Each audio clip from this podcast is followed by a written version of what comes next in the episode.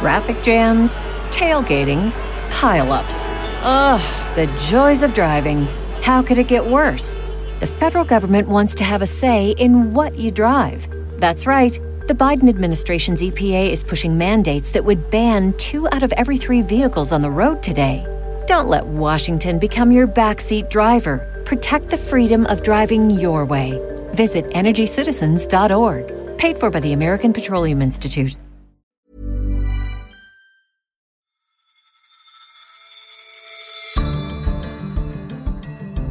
You're listening to Money Talks on Economist Radio. I'm Patrick Lane, The Economist's Deputy Digital Editor. And on today's show, the coronavirus pandemic is a moment of reckoning for America's healthcare industry. If ever Americans had been given a real live case of why a universal healthcare system would be a good thing, this is the case. And we take a glimpse into the contactless office of the future. Using voice and facial recognition will become much more important.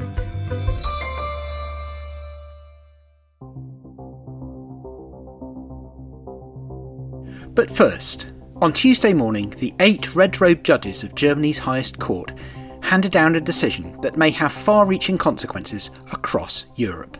Meine Damen und Herren, in Zeiten wie diesen, in denen die europäische Solidarität in nie dagewesener Weise herausgefordert wird, mag die heutige Entscheidung auf den ersten Blick irritierend wirken. Under today's ruling, the European Central Bank has 3 months to justify the quantitative easing programme under which it has bought up over €2 trillion of public debt. If the ECB can't do that, the court will order the German Central Bank, the Bundesbank, to drop out of the programme. It's a nuanced verdict on an argument that has been rumbling for years, but it raises fundamental questions over the limits of the power of central banks and of the European Union itself. Tom Nuttall is our Berlin Bureau Chief, and he joins me now. Tom, there's an awful lot to unpack here. The judges themselves acknowledge that their decision could at first glance seem confusing. What is its immediate impact? Well, we're all still processing it because it's complicated. But essentially, national central banks inside the Eurozone, they purchase government debt in a coordinated fashion on behalf of the ECB. That's what the Bundesbank has been doing. That's what every central bank has been doing since 2015 under this programme. What the court has said is that the ECB, in pursuing this programme of quantitative easing called the Public Sector Purchase Programme, the PSPP, there are all sorts of economic consequences of this programme that raise questions over whether it was a proportional way of meeting the monetary policy goals. And now what the court wants the ECB to do is to produce reasoning demonstrating that this QE programme, quantitative easing programme, is in fact proportional. This programme It started in 2015, it carried on until 2016, it then went on hiatus and returned last year and remains active now. So there are practical consequences of this. If the ECB is unable to produce satisfactory reasoning within the next 3 months, then the Bundesbank has got to start offloading all of the sovereign debt that it's piled up on under this programme. And of course, as we're entering the deepest recession that the Eurozone has known for quite some time, that has raised eyebrows, to put it mildly. The ECB has a 3-month deadline. Do people think that that's something it can meet? It's hard to tell whether that's tight or generous, really. I mean, I think so. The ECB is stuffed full of extremely clever monetary policy lawyers who will figure out exactly what it is that they need to do in order to satisfy the court. So my guess is that this particular element of the ruling, although it's tricky and complicated, it probably won't mean ultimately that the Bundesbank has to pull out of the quantitative easing programme. I think that the bigger consequences probably lie elsewhere. To be clear, this ruling doesn't covered the ECB's €750 billion pandemic emergency purchase programme, which significantly stepped up its government bond buying in response to the coronavirus crisis. But could that too now run into trouble? I think that's one of the most important questions that arises from this verdict. The judges were explicit that their ruling does not apply to that programme. But if you look at the reasoning that they apply, then it's not very difficult to arrive at a conclusion that PEP itself could be in trouble. And that's because the ECB, when it implemented it at the end of March, it gave itself much more flexibility to determine which countries' bonds it was going to buy, much more flexibility than apply in other programs, so that it could, for example, disproportionately buy the bonds of countries like Italy or Spain. Even before the ruling came this morning, people were expecting a challenge in the German court against PEP specifically. What the judges seem to have done this morning is to open the door to that. And if that were to apply to PEP, then that throws the ECB's and, in fact, the entire Eurozone's response to the coronavirus threat into question. So this is a major problem, not only for central bankers, but also for politicians when they're thinking about how they are going to respond to this threat. If you look back at what the ECB's done over the past, 8 years, I suppose, going back to when Mario Draghi gave us that famous phrase, whatever it takes, does this put limits that didn't seem to exist before on what the ECB can do? In other words, can it not actually do whatever it takes? Yeah, that's really the question. I mean, as you know, almost every unorthodox action that the ECB has taken since the whatever it takes speech has been challenged in one way or another in the German Constitutional Court. None of them have been so devastating as to actually put a stop to them. But basically, the problem is that everything that the ECB seems to do now has a question mark hanging over it. And so it seems to be operating under not whatever it takes, but whatever it takes, asterisk, footnote, terms and conditions may apply in Karlsruhe, where the German Constitutional Court is located. And I think that's the big consequence, the big lesson of the ruling today, that a central bank that is meant to act with freedom, with independence, to pursue monetary policy outcomes that are laid down in law, is a limit placed on its freedom of action and freedom of manoeuvre. And does this have implications beyond monetary policy as well? Because I think the European Court of Justice had said that what the ECB was doing was okay, and now the Federal Constitutional Court has said, well, it's only okay up to a point. Could there be implications in other realms where the ECJ says one thing and a national court then says another? Yeah, it's very tricky. I mean, in its verdict today, the German court laid out its explanation, as it's done before, of why it considers it legitimate for it to issue a ruling on which EU law is meant to be supreme. And essentially what they say is that given that the EU is not a federal state, it should be within the remit of national constitutional courts to determine whether or not an EU court has gone beyond the bounds that are determined for it in the EU's treaties. And they said in this case it did. It was, in the legal jargon, it was ultra vires. Legal scholars, I suppose, can squabble until kingdom come over whether or not that's a reasonable interpretation of EU law or not. But as you say, it basically raises a question that could be determined in all sorts of different realms, way beyond monetary policy. And in particular, one of the concerns that people have is that in countries that have been embroiled in legal squabbles with the European Court of Justice for years, especially Hungary and Poland, they'll be looking at this verdict very closely and rubbing their hands in glee if Germany, the biggest and perhaps most important EU member state, if its constitutional court can say that the European Court of Justice is overstepping the bounds, then why can their courts not say the same thing? So although this appears to be quite a narrow, delimited technical ruling, it could actually have much broader implications, not only for monetary policy, but for European unity. That's absolutely right. Once again, the German Constitutional Court has raised all sorts of extremely awkward questions, not only over the Eurozone, but the entire European Union. There's a lot to digest there. Tom, thanks very much for explaining it. Great pleasure. Cheers. You can read more about the significance of this ruling at economist.com. If you're not yet a subscriber, go to economist.com/radio offer to get your first 12 weeks for $12 or £12. Next, the American healthcare system is a sprawling patchwork of independent providers and many different payers. It is also big business. Some health sector companies have seemed to be outliers among the daily tales of woe coming from the stock market, but last week's US GDP data revealed a different story.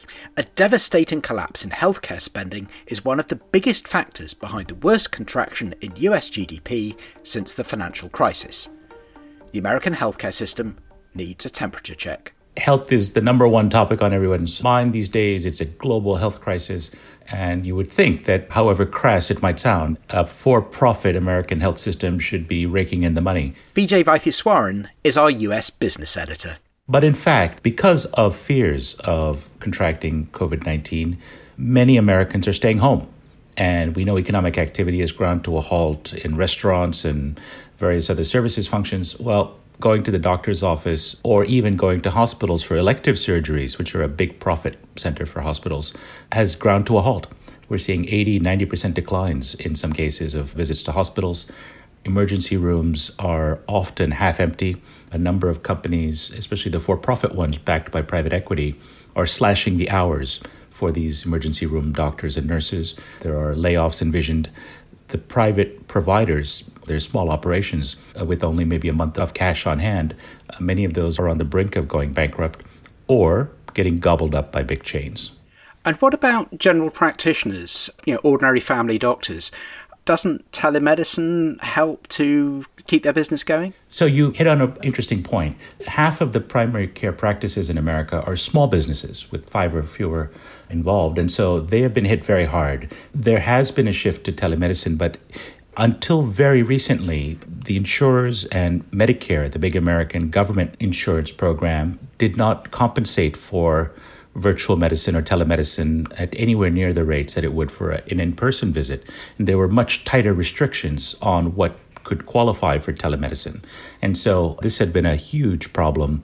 Thankfully for these small providers, the government has changed the rules. Just in the last few days, they've changed the rules retroactive to March 1st, offering full compensation for a wider range of services to be done as telemedicine. So that is likely to lead to one of the bright spots in this crisis for healthcare, that is the adoption of telemedicine as well as the proper reimbursement for it, may well stick even after the crisis is over. And that leads on to thinking about the insurers, because if people are going to the hospital less and going to the doctor less, is this actually a good time to be a health insurer? So the insurers are a mixed bag. Broadly speaking, if you had to be any kind of firm in healthcare today in the United States, you would probably want to be an insurer.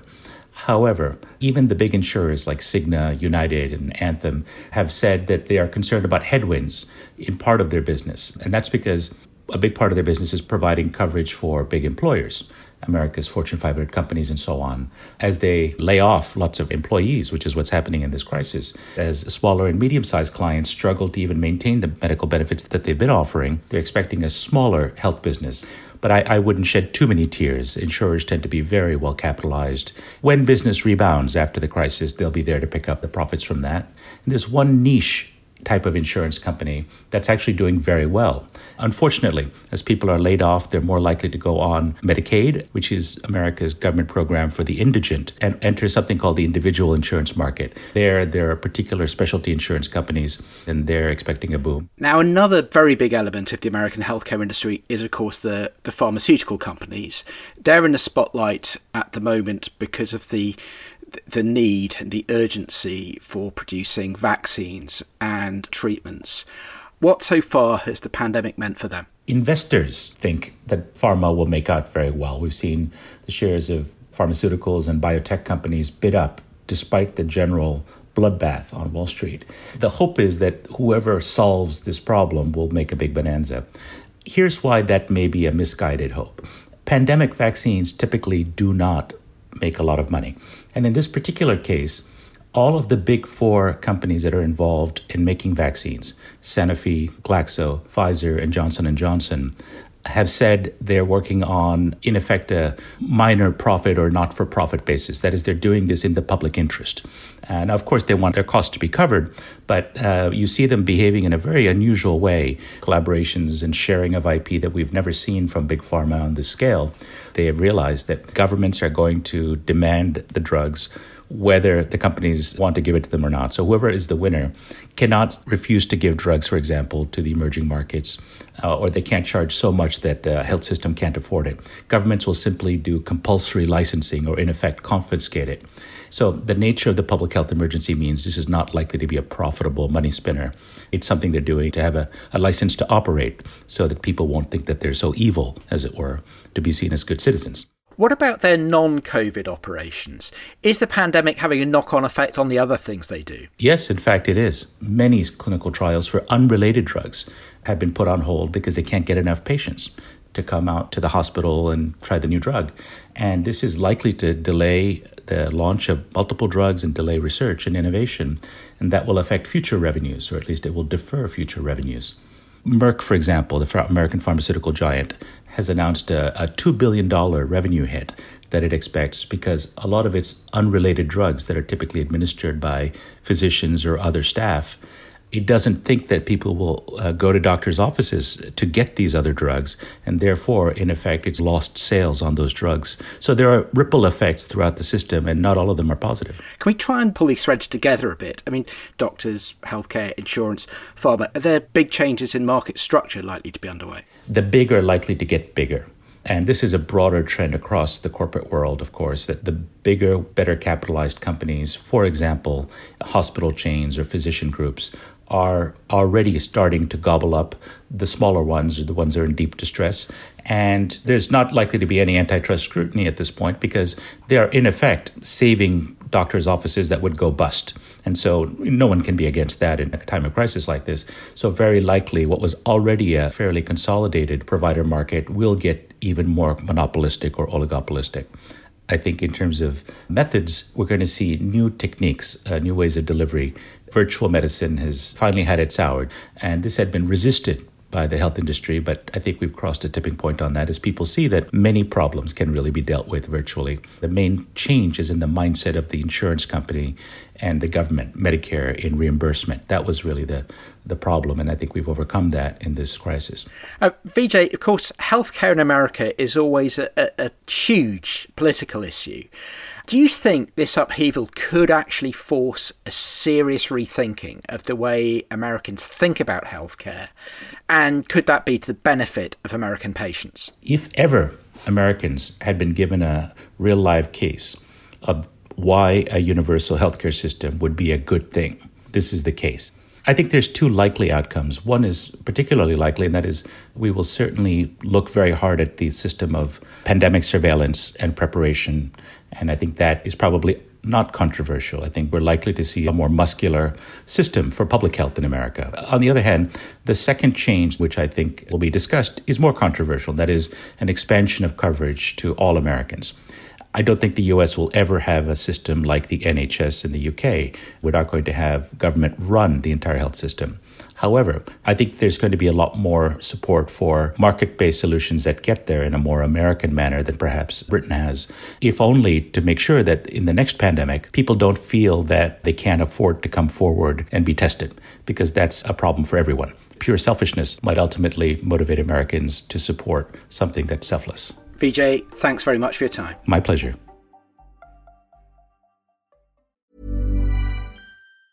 Life is full of awesome what-ifs, and some not so much, like unexpected medical costs. That's why United Healthcare provides Health Protector Guard fixed indemnity insurance plans to supplement your primary plan and help manage out-of-pocket costs. Learn more at uh1.com.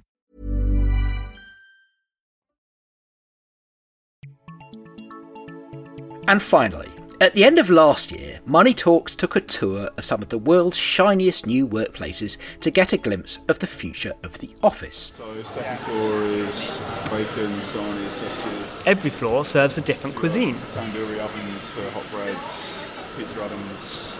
In the nursery, children are just waking from their afternoon naps. Along the corridor, there's a doctor's surgery, psychiatrist and massage therapist. There are even beds for anyone feeling a little bit tired. For a top tier of companies, the office was fast becoming a place workers might never need to leave. But office working and social distancing really don't mix.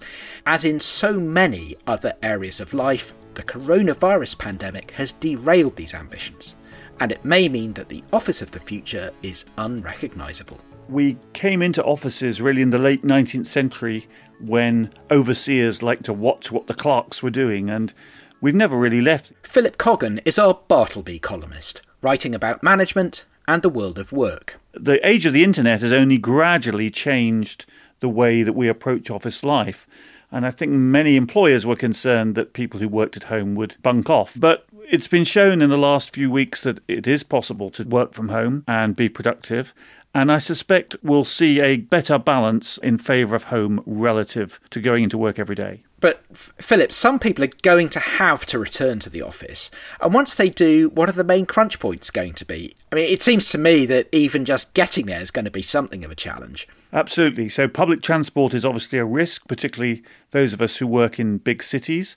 And if people choose to go by bike, they need changing facilities, which are often in offices quite cramped. But just getting through the door is difficult. If you think about going into any office building, a lot of people tend to arrive at the same time and leave at the same time, and you're very rarely more than 6 feet from someone. And then an even bigger choke point will be lifts, elevators. In big high-rise buildings, you already have to allow 5 or 10 minutes to get up to one of the top floors.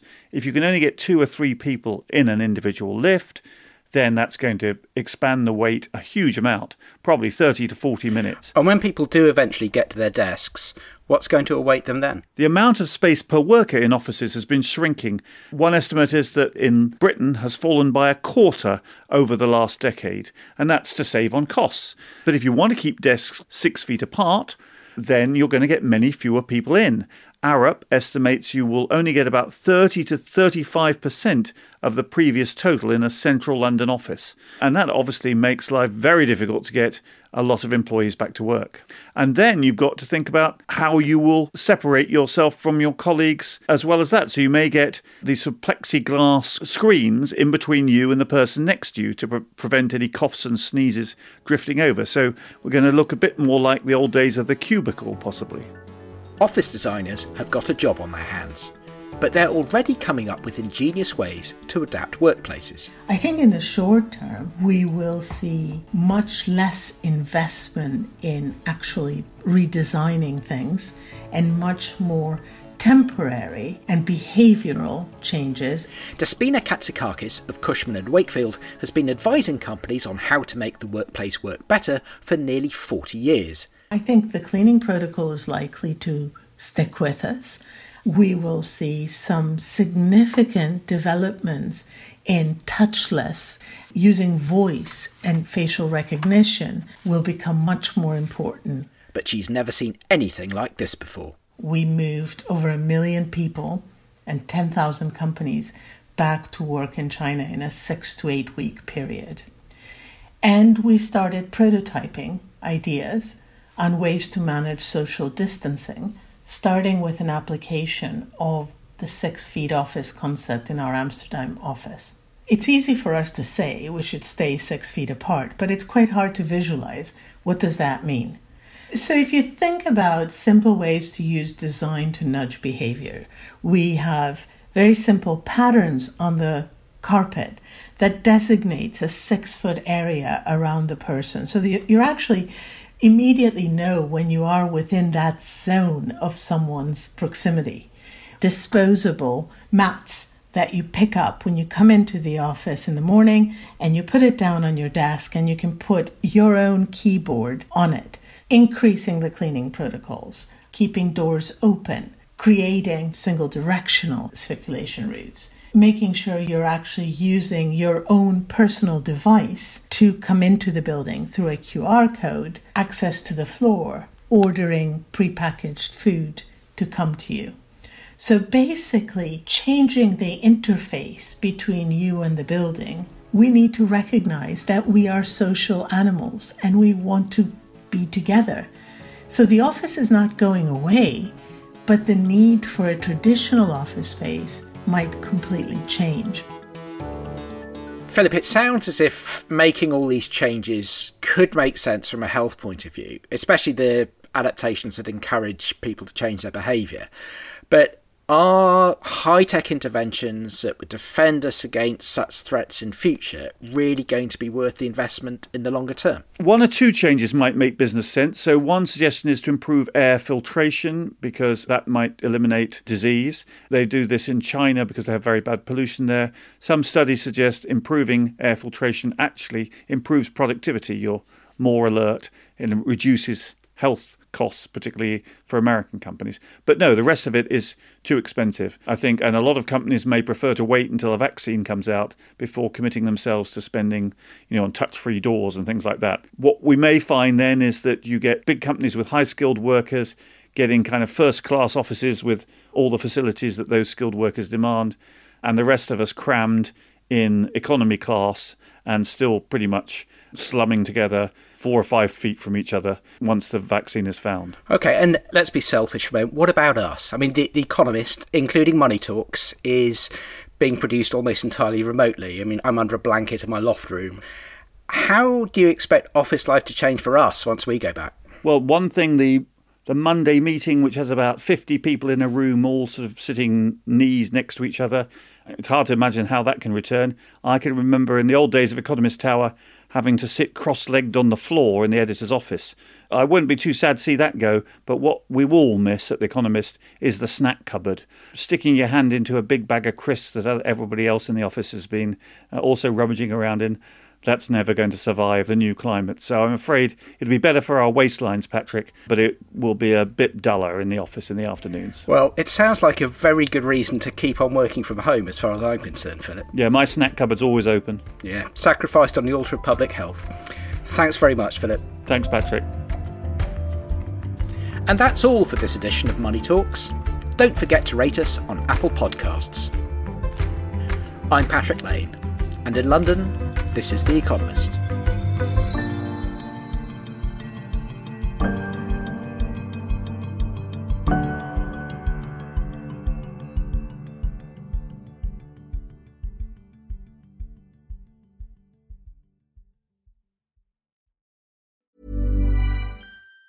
Planning for your next trip? Elevate your travel style with Quince. Quince has all the jet-setting essentials you'll want for your next getaway, like European linen, premium luggage options, buttery soft Italian leather bags, and so much more. And it's all priced at 50 to 80% less than similar brands. Plus, Quince only works with factories that use safe and ethical manufacturing practices. Pack your bags with high-quality essentials you'll be wearing for vacations to come with Quince. Go to quince.com/trip for free shipping and 365-day returns.